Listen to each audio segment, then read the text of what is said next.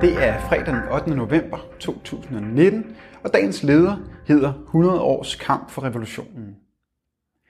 100 år er gået, siden dansk arbejderbevægelse endegyldigt splittedes i en reformistisk og en revolutionær retning. 100 år er lang tid, og meget er sket siden stiftelsen af DKP. Men kigger vi på verden og det danske samfund, må vi konstatere, at der er mere brug for et stærkt kommunistisk parti i dag end nogensinde før.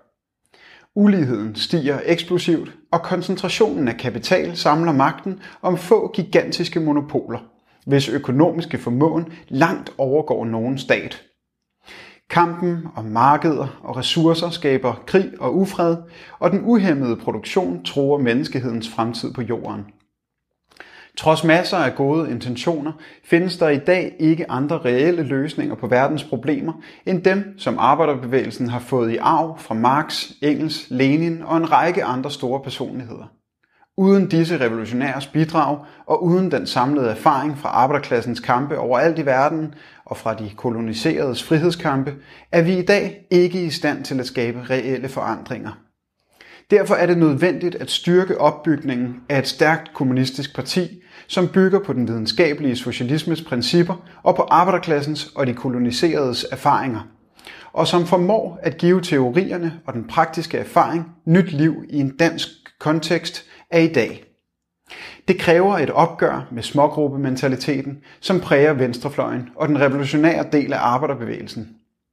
Skal vi for alvor sætte arbejderklassen i offensiven, er et opgør med de rene hænders smågrupper en absolut nødvendighed.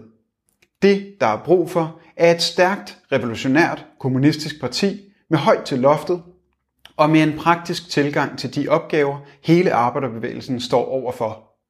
Her 100 år efter stiftelsen af det første danske kommunistiske parti, skal opfordringen herfra lyde, organiser dig og vær med til at gøre Kommunistisk Parti til hele arbejderklassens kæmpende fortrop. Du har lyttet til dagens leder fra Arbejderen. Abonner på vores podcast på iTunes eller hvor du ellers hører dine podcasts. Du kan også klikke ind på arbejderen.dk for meget mere journalistisk indhold. Du er også velkommen til at følge Arbejderen på Facebook, Instagram eller Twitter, samt tilmelde dig Arbejderens daglige opdatering på Messenger.